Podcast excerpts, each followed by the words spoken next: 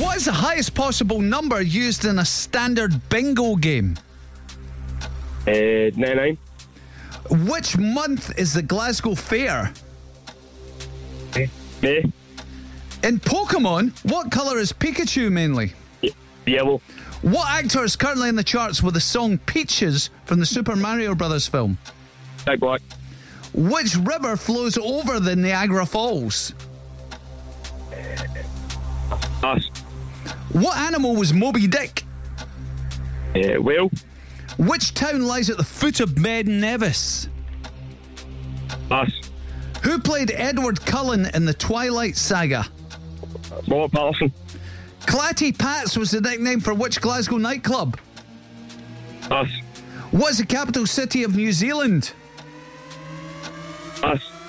What river flows over the Niagara Falls? Niagara River.